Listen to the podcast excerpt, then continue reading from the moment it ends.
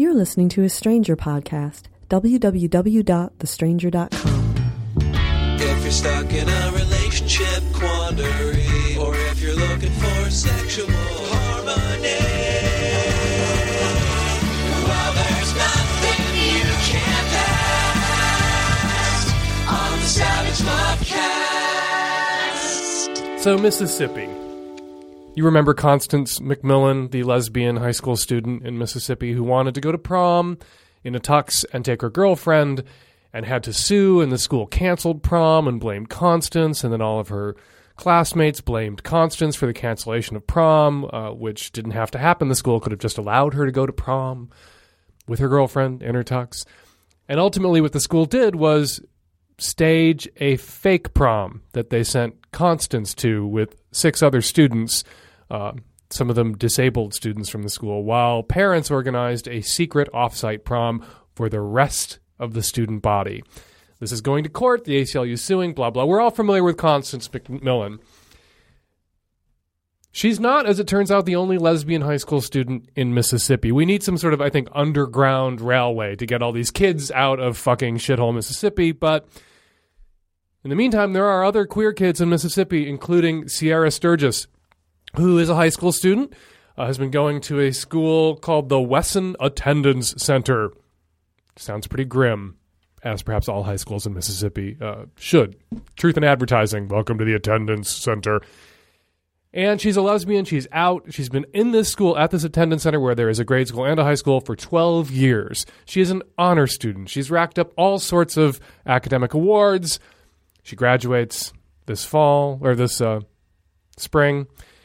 And she took a picture in a tux and wanted that in the yearbook. The school said, no way, no tux for you.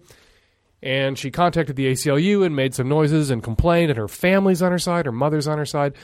And so the yearbook comes out, and it doesn't include her picture, which she knew it wouldn't. It also doesn't include her name or any other pictures of her. They have scrubbed her from the yearbook. She does not exist. There's a list of graduating seniors. She isn't on it.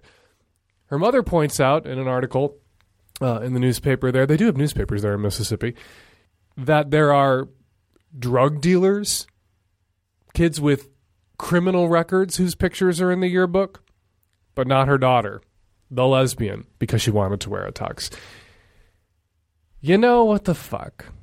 What the fuck? Queer kids, queer teenagers exist and they're out, and thank God increasing numbers of them have the love and support of their family. Constance McMillen's family's on her side, Ceara Sturgis's family on her side. And you know what? Fuck you, bigots in Mississippi who run the schools there, who run the high schools, who seem to think that you have the right to torture, torment, silence, marginalize, stigmatize these kids, and with impunity. You know what? No more. No more impunity. We're going to get up in your faces. We're going to get up in your grills when you pull this shit. The website for the Wesson Attendance Center uh, includes Ronald Greer, the principal's email, and you can email him at rdgreer at c-o-p-i-a-h dot k12 dot ms dot us. I would encourage you to send him an email and tell him that ain't okay. And that address is on the Savage Love site, including the school's phone number, 601 643 2221. And just, you know, setting this aside, setting my anger aside, a word for anyone listening who's a gay middle schooler, lesbian high school student in some shithole little town somewhere in the middle of nowhere. Just know that the assholes who run your schools, that your peers who reject you, you will one day, you know, five, ten years from now, realize that they did you a kind of a favor. Because when you get out of Fulton, fucking Mississippi, and join the real world, you're going to realize that you were expelled from a place that wasn't that interesting, that didn't have much to offer, and that the life you're going to enjoy once you get the fuck out of the shithole that is run by these assholes is going to be so much more rewarding and so much more interesting than the life you could have had if everything was easy and nice and people weren't douchebags and you just fit in and conformed and were to dyke and didn't have to go. consider, you know, you're being rejected, you're being cast out, but what are you being cast out of when you're being cast out of Mississippi? Being cast out of a shithole state. Being cast out of what is practically, when you look at health statistics, education statistics, a third world country. And you will join the real world. You will find a community, you will have a life, and you will one day look back on the school that made you feel like you had no choice but to get as far as you possibly could from your hometown. And you'll think, thank God for that experience. Thank God they lit a fire under me and I left. And you're going to win. You're going to have a more interesting life. You're going to have more interesting friends, more interesting experiences. You will win. They think they're winning when they make you feel like shit, when they make you feel like you have to go. They are just building a prison around themselves. Their conformity is a prison they have constructed around themselves. And fuck them. Fuck them, fuck them, fuck them. And fuck the Wesson Attendance Center and the bigots who run it. This episode is brought to you by adamandeve.com, where you can find over 18,000 adult entertainment products for every lifestyle. To receive 50% off most any item, plus three adult DVDs, plus an extra gift, plus free shipping, visit adamandeve.com and enter SAVAGE at checkout. Hey Dan, this is Owen, 27 years old. Have kind of a weird issue. Uh, set up one of my friends with an acquaintance who I wouldn't really call a friend, but someone I knew. They dated for about three months, and now they've broken up. My friend broke up with the acquaintance, and the acquaintance has now become this completely different guy that none of us thought he would. Texts every day to my friend, um, has called all of us um, names, has said drunks, called him a liar, um, text messages every day. You know, we just don't understand it. He stopped responding. This has now gone on for a month. He just sent him a text message saying happy month breakup, and now um, today he sent him, my friend a text message saying sorry for the letter I sent your parents. So he is in a little bit of a tough spot. He doesn't know if he actually sent a letter to his parents. Um, my friend has recently come out to his parents, and that's kind of weird for him, and it's just been really difficult. So I want to help him because I set him up and I put him in this trap, and I feel bad for him, and I just don't know how, and I don't know what to say. I don't know if I should confront the acquaintance or not, and I need your help. Absolutely, you should confront your acquaintance. You vouched for this person when you introduced him to your friend. Whether or not you should have, whether or not you knew enough about him to vouch for him, clearly now we know the answer to those questions. You didn't, and you shouldn't have. But you did, and you have to take some responsibility here. You need to get up in this motherfucker's grill and call him off. And make it clear that you don't ever want to make his acquaintance again if this is the way he's going to treat people. And you need to reach out to the person that he's tormenting, a person who would not have met him, would not have gone out on a date with him, would not be suffering what he's suffering now were it not for your actions. Take some responsibility. Get up in this piece of shit's grill. Make this your problem. Make yourself this acquaintance of yours problem. And make it clear that this had better fucking stop, or there will be consequences for him. That he's not tormenting your friend in some vacuum. There, he will be held accountable for his actions.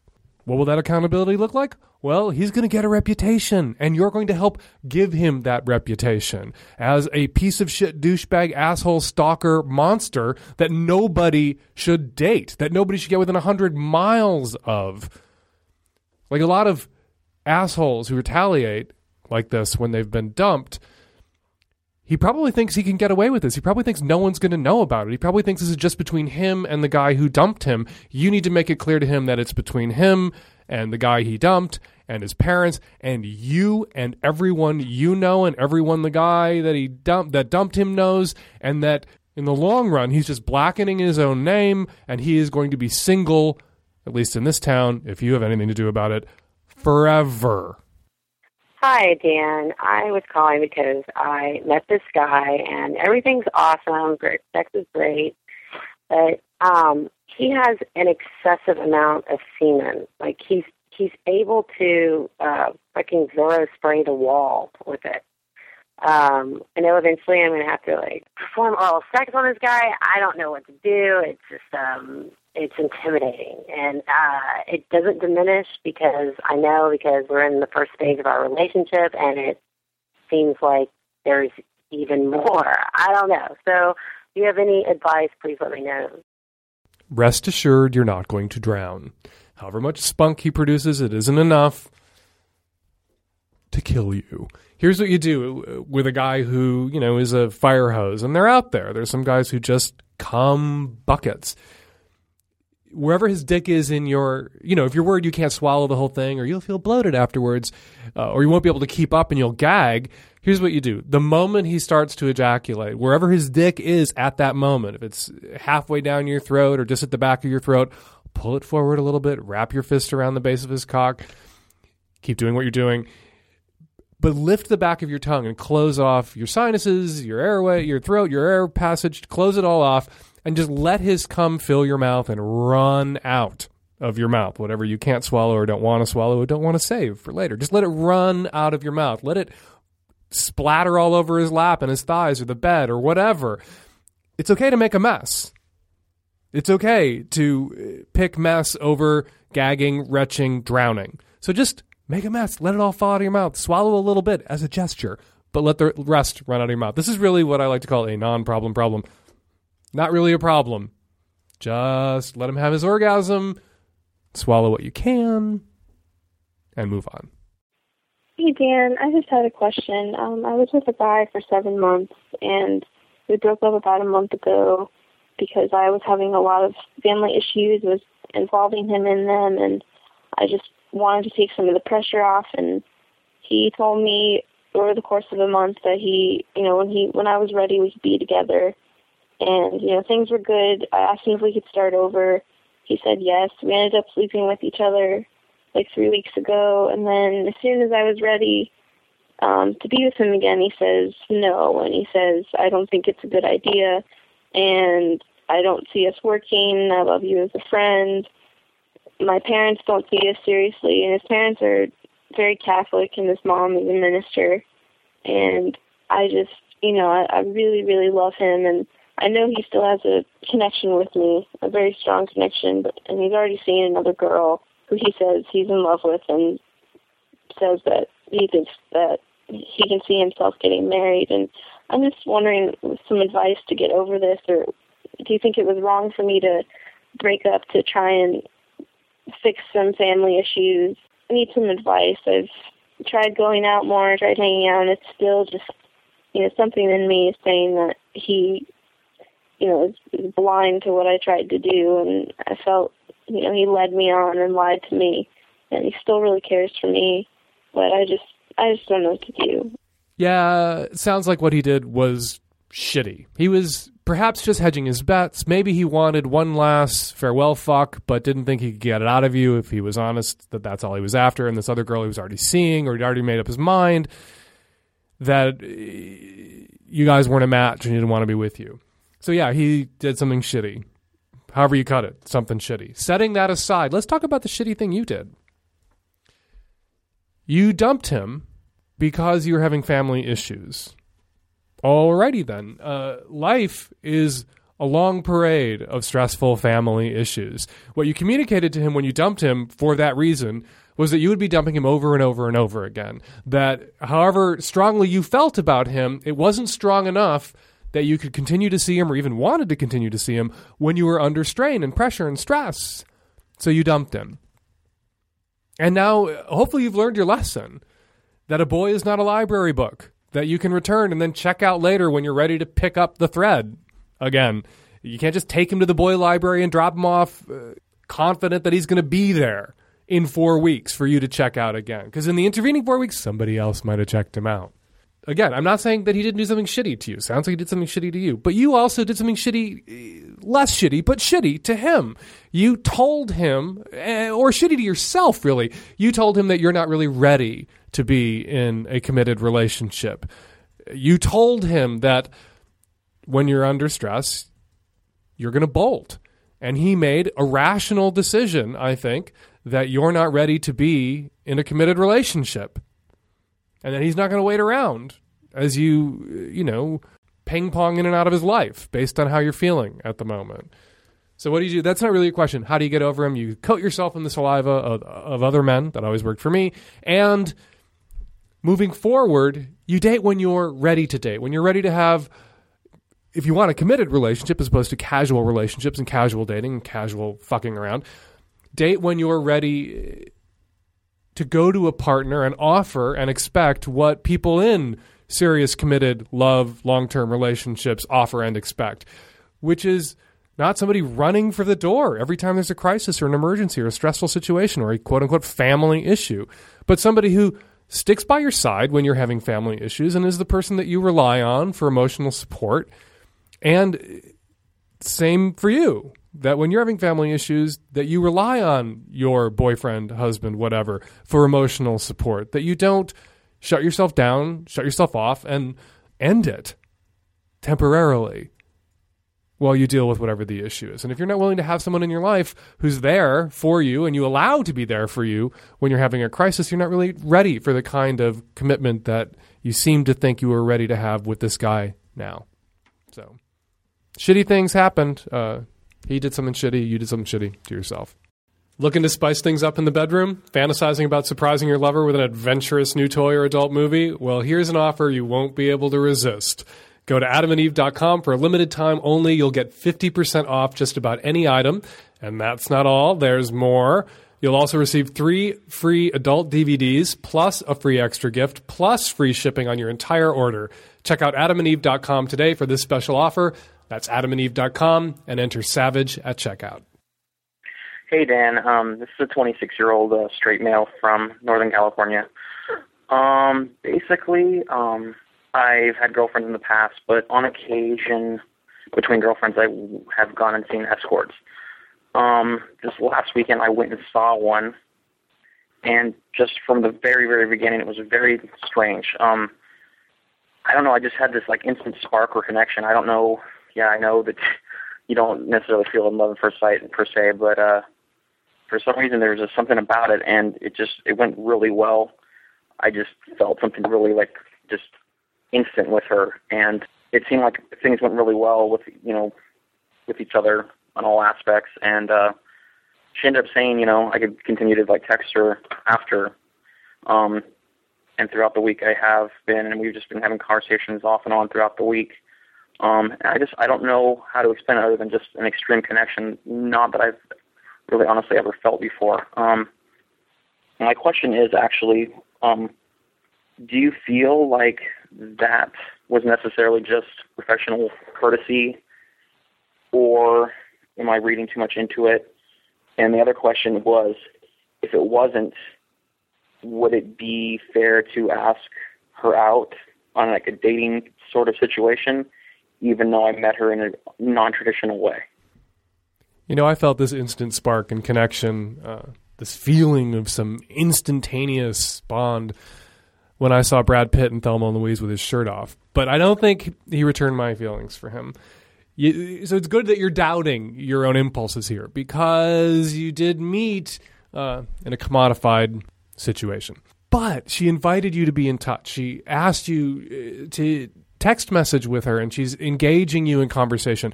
Perhaps it's just good client maintenance. Perhaps she's just really into the service industry aspect of the service industry that she's in. Or perhaps she's interested in you as a human being. There is only one way to find out, which is to ask her, not me. You have to be willing to risk something. You have to be willing to risk being wrong and feeling a, a bit like a fool and a bit like you've been played. What you should do is, you know, keep up the conversation and then say, you know, I feel like maybe we have a connection that goes beyond client service provider. And if you want to go out on a date sometime, I'd love to take you out on a date sometime uh, in a non commodified sense of a date sometime. And she can either say yes or no. And she very well could say yes. You know, escorts do have emotional lives, emotional needs. Escorts and people who do sex work have boyfriends and girlfriends and husbands and wives and families often. So you can't rule her out as a potential romantic possibility or potential partner possibility just because of the way you met. But you have to be willing to take a risk. You have to be willing to step up to the plate, put yourself out there, and potentially hearing no, potentially being told that, oh, you're misreading my signals. I do this with all my clients that I want to see more than once. And there are a lot of escorts out there. And some of the best advice for escorts is to you know, put out your ad, hang out your shingle, build a clientele, an established clientele, and then pull down the shingle because then you're not going to attract the attention of the police. And if you have an established group of customers that you see regularly whose sanity and health and uh, tipping you're certain about, that's better than just like random guys or random girls or random whatever coming by all the time. So she may be just trying to turn you into one of those valued, trusted, regular clients that smart sex workers cultivate. Again, only one way to find out. Ask her out, see what she says. Hi, Dan. Um, I'm a 25 year old lesbian, and I have a question about how long is too long to wait before a couple has sex. Um, I met a girl on Craigslist, and we emailed for a very long while. Finally, um, went on a date, and it came up during our one date that she thought it was way too soon for people to have sex, even by the third date. And she was actually a little bothered by the fact that I had had a few one night stands. Um, nothing really happened after that. I really liked her, and she really seemed like me. And I don't know who didn't text or write who back, but nothing ever came of it. Um, but it did make me wonder. Um, I think that potential partners should have sex at least by the third or fourth date to make sure they're compatible. But um, on the other hand, she wasn't asking me to wait until marriage. Um, you know, uh, like we could even get married. But um, is it setting up a relationship for possible failure to wait so long to have sex? I've always been an established sexual compatibility early and often type myself. So I'm on your side. I, I, think you shouldn't wait forever, but you may find yourself in a situation where you are dating or attracted to or falling in love with someone who isn't on the same page, someone who doesn't feel the way you do, someone who wants to wait. And at that moment, you can, you know, take your bat and ball and go home, or you can decide that in this instance, in this case, that this person is worth pandering to this person is worth perhaps an adjustment in your expectations and your usual routine. And so, wait, you know, three or four dates isn't that long to wait. You know, even a month or two, if that's what this person that you're attracted to uh, needs to feel secure getting naked with you and chopping down on your pussy and jumping in bed and scissor sistering around. You decide at that moment if she's worth paying that staggering price, if she's worth waiting a little longer than you might normally wait, you get to make that call for yourself. And if she ain't, go. If she is, wait. You never know what you might cheat yourself out of if you're too rigid about things like this. So I'm on your side. Yeah, establish sexual compatibility early, often, but sometimes you got to take it on a case by case basis. And you might meet somebody that you decide at that moment who disagrees with us, you and me, on the established sexual compatibility early and often issue, you may decide at that moment is worth uh, two, three months investment to see how it works out. Hi, Dan. I'm calling actually on behalf of my brother who was recently diagnosed with AIDS. Um, he does know who this person is that he contracted it from unfortunately, it was a guy that he was in love with and trusted, and all of those sorts of things, um, which just goes to show me that this disease can happen to anyone. Um, what my question is my brother no longer has a relationship with this man, and this man has been pretty intrusive in his life, calling him at all hours of the night, things like that, even though my brother has told him to go away. But I feel like my brother should tell him what has happened, that he's contracted AIDS, and that he feels that this man is the one that he got it from. My brother's fear in doing this is that this man will then spread around to everybody in the community that my brother has AIDS and will therefore ruin his life. So I feel a little bit of responsibility that you know, this man should know so that he doesn't do this to anyone else. I would hate for another family to have to go through this. Um, but I can understand my brother's perspective as far as he's worried that it will ruin his life. This is a case of I wish I could call you back because I have some questions. Uh, I assume what you mean is your brother contracted HIV, that he hasn't been diagnosed with full blown AIDS, which is different than just being HIV positive doesn't mean you have acquired immune deficiency syndrome. Uh, and uh, when you say your brother's pretty sure he got it from him, does that mean your brother and this man weren't monogamous? Was your brother having sexual contact with other men? If that's the case, we can't know for sure that this guy infected your brother. It could be the case that your brother infected this guy if he picked up the virus elsewhere and brought it into this relationship that he was having. Given my druthers, you know, and if I ruled the world, your brother would tell the guy why he's ending the relationship, that he suspects that he contracted HIV from him. But, you know, if he's having sex with other guys, admit that it's a possibility that he got it elsewhere and encourage this guy to himself get tested uh, and take steps to protect his own health and protect the health of his future partner or partners. Your brother's concern, though, about stigma is real. And, you know, if I ruled the world, I could also then, therefore, erase the stigma around HIV, which would make uh, other people finding out not an issue for your brother. But that's a real issue for your brother. And it's a real issue, period, for all HIV positive folks.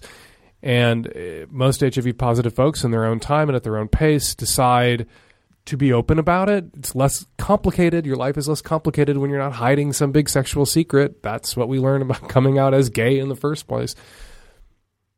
But right now he's not ready to be out as a as an HIV positive person and if he feels telling his ex the real reason why he's ending it could lead to everyone on earth or everyone in your town knowing and uh, perhaps discriminating against him, uh, your brother has a right to do exactly what he's doing now. I would, if I were you, encourage him to think of other people, people who uh, might be in that guy's bed, in his ex's bed right now.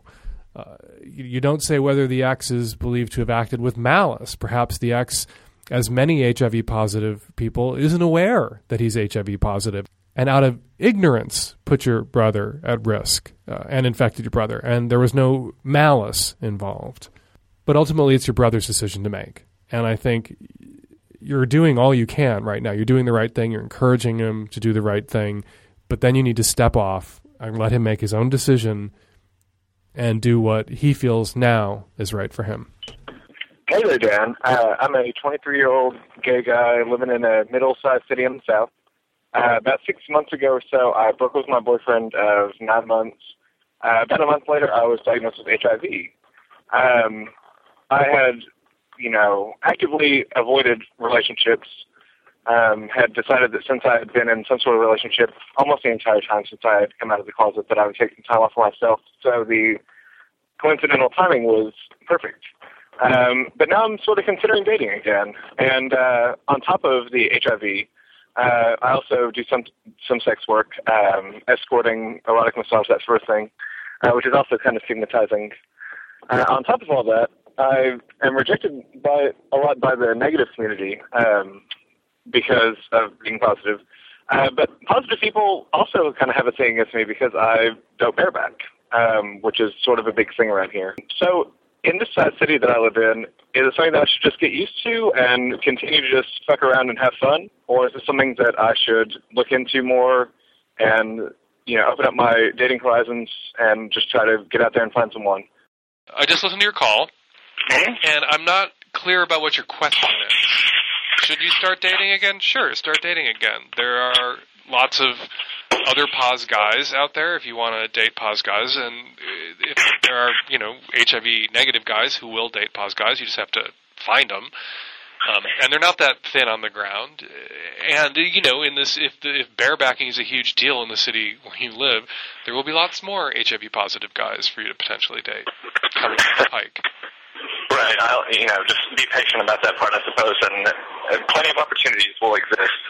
Um, but what I meant in that particular instance was it seems that within the POS community, at least here, it's specifically a big deal. Um, negative people, I think, you know, are in tune with the whole safer sex thing. No, it had more to do really with the fact uh, to see if you had any particular advice of how to tackle the the uh, dual stigmas of being POS and being a sex worker. Mm-hmm. Um, because both of those things, I believe, are things that turn a lot of partners off. And I don't, I mean, it's not anything that I just advertise to everyone I meet, but, you know, I am on the internet a lot for both myself, you know, professionally and for fun.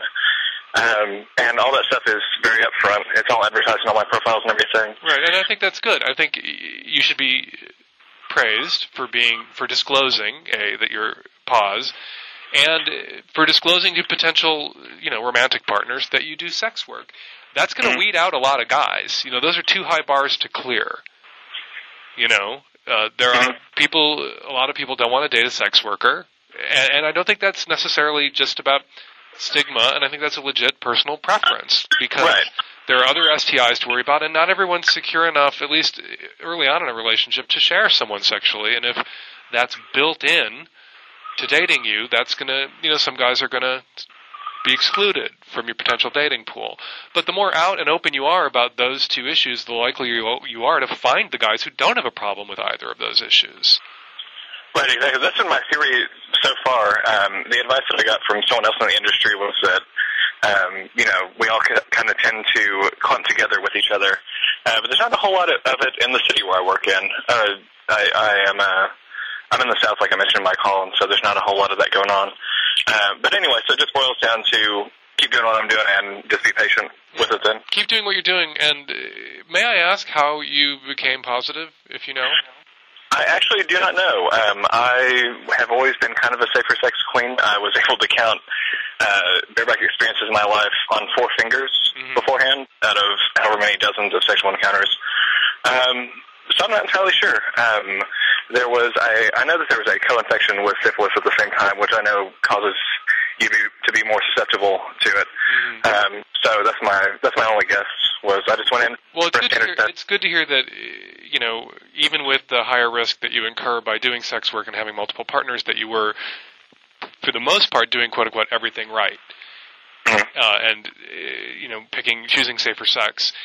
And I think it's important for other people who might be listening to realize that not everyone who gets infected, you know, was being cavalier or stupid or reckless. Uh, Right. There's a certain, and it's important even for other gay men to know that there's a certain number of people who will do quote unquote everything right and will still get infected because condoms leaks, condoms break, um, and shit happens. And safe sex isn't 100. percent Right, hence the R, I suppose. Yeah, hence the R. Hence, that's why we call it safer, not safe. Period. So I'm glad that you're doing everything. right. I would encourage you to keep doing everything right, and to keep choosing safe sex, and to keep disclosing to your romantic partners and your clients that you're pos. Right. Okay. Well, uh, thanks for your call. Good luck. Hey Dan, um, I've been listening to the last couple podcasts. I'm a huge fan, but I've been a little worried lately about the things you've been saying about birth control. And while I agree that some of your callers should definitely break up with their lame ass boyfriends and girlfriends over their stupid birth control problems, um, I think you need to be a little bit more informed about some of the options out there. I know it doesn't get a lot of love, but I've got an IUD and they're starting to become more popular and it's the best possible option for some of these crazy callers that you've got going on. There's no hormones involved. It's a simple one-time procedure. It's totally reversible. And more importantly, it doesn't give what I call mad cow disease, meaning it doesn't make you totally fat and fucking crazy. So, um, try recommending an IUD to your callers once in a while. It's also t- a totally cheap, affordable form form of birth control, and it's starting to make a comeback. So, lead the charge, Dan. Thanks a lot. In my defense, if I may, I believe I've mentioned IUDs occasionally on the podcast. Folks need to remember that when something comes up, I can't always mention everything that possibly relates to or has to do with that thing. Uh, so I apologize if I omitted IUDs in that particular response. Moving on, you know, on behalf of the totally fat and fucking crazy community, I'm offended by what you said about not being a part of the totally fat and fucking crazy community. The totally fat and fucking crazy community is awesome. They have a lot of fun. There are actually two communities. There's the totally fat community and the totally crazy community. There's a little bit of overlap, as there always is with any other community in the totally crazy community. And on behalf of the totally fat and totally crazy communities, I was offended. Hi, Dan. Uh, I just listened to podcast 182, where a caller talked about her boyfriend's uh, third ball, she called it, and how concerned she is about it, and how she really wants her boyfriend to seek medical advice about it. Two comments on this. First, Dan, I completely agree with you. This guy needs to get himself the fuck to a doctor, and she should demand that she go. And you're absolutely uh, right about that. This is one of the reasons we have long-term partners in the first place, so there's someone to look out for us. Uh, so, and also she has a selfish motive too, because it turns out that if he is sick, guess who the burden of caring for him falls on? Probably her. So, uh, she has every right to demand that he go. But look, my second comment, uh, when the caller described that lumpy mass in her boyfriend's scrotum, you jumped immediately to testicular cancer in your response. Yeah, it, it could be that, but I wanted to offer another possibility that may keep the boyfriend away from the panic button. Uh, it sounds like it could also be a varicocele, uh, which, if you don't know what that is, it's a cluster of varicose veins that form in the scrotum, usually because of a defective valve. Uh, about 20% of men get them. I have a rather large one. Um, it doesn't interfere with uh, my ability to get an erection or to have sex or to ejaculate, but varicoceles can affect your fertility. Mine did. Uh, my sperm count was fine, but the quality was terrible. So uh, there are treatments available. You can have the varicocele surgically treated, and you can also get uh, some treatments to work around the bad sperm quality. Uh, we had these treatments, and as a result, uh, my beautiful little three and a half month old daughter is asleep upstairs as I speak. But I wanted to point this out because if you want to have a family, a varicocele is not something you can ignore. It's not necessarily a showstopper, but you need medical advice. But uh, Dan, your original advice was spot on. Go get this lump thing checked out, Mister, whoever you are. Not all lumps are cancerous, but they can still have an impact on your life that you may not fully appreciate. So go now. Hey, Dan. Uh, I'm just calling in response to the woman who was getting angry at you for getting angry at Christians and intolerance and all of that. And I just, whenever I hear that argument, the thing I want to point out is being Christian is a choice. Being gay, not a choice. Being Latino, not a choice. Being disabled, most likely not a choice. Anything else that people are discriminated against for is not a choice, but being discriminated against because of your beliefs, those are beliefs that you choose, even if they're, you know, you were raised Christian or whatever. Once you're an adult, you can choose whether or not you want to do this, whether or not you want to go along with those beliefs. Um, so you know, I think it's, it's sort of okay to judge people based on choices that they make in their life. And yes, the religion you have is a choice. So just wanted to put that out there. Thanks. I love what you're doing. Have a great day. Hey, Dan. I'm calling in regards to episode 182, specifically the advice you gave to the woman whose boyfriend was using uh, BDSM play as an excuse to physically abuse her in bed. I have to take issue with the fact that you had a perfect opportunity to use the phrase green balloon and just kind of dropped the ball on that one. I know a lot of listeners, myself included, have been doing our parts to get this into the popular lexicon, but if you wanted to get it out there, you can't be missing opportunities like this.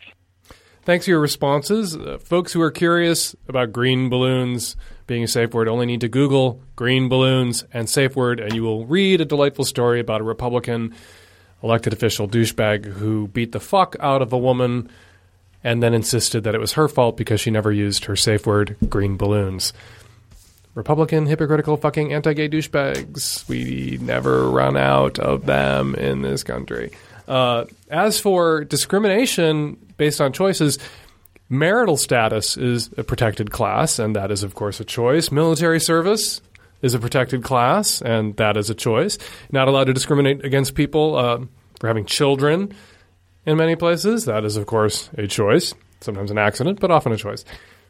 So I'm not with you there on we should all be free to discriminate against people based on their choices, uh, particularly their choice of religion.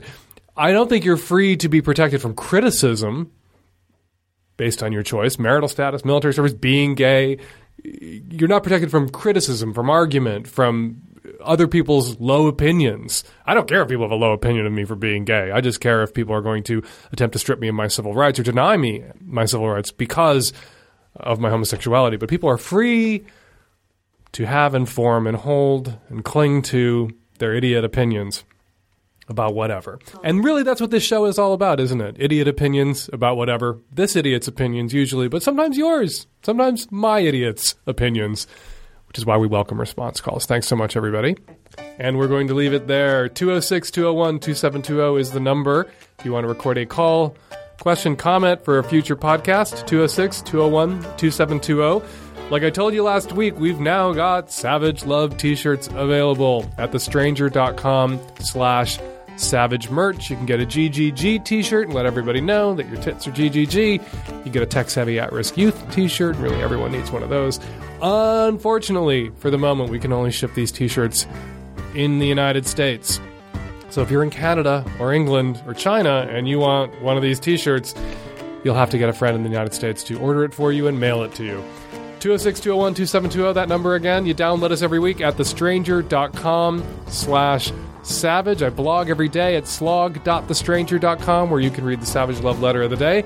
And that's it for now. But me and the tech savvy, but not international postal system savvy at risk youth be back at you next week with another installment of the Savage Lovecast. Thanks for listening.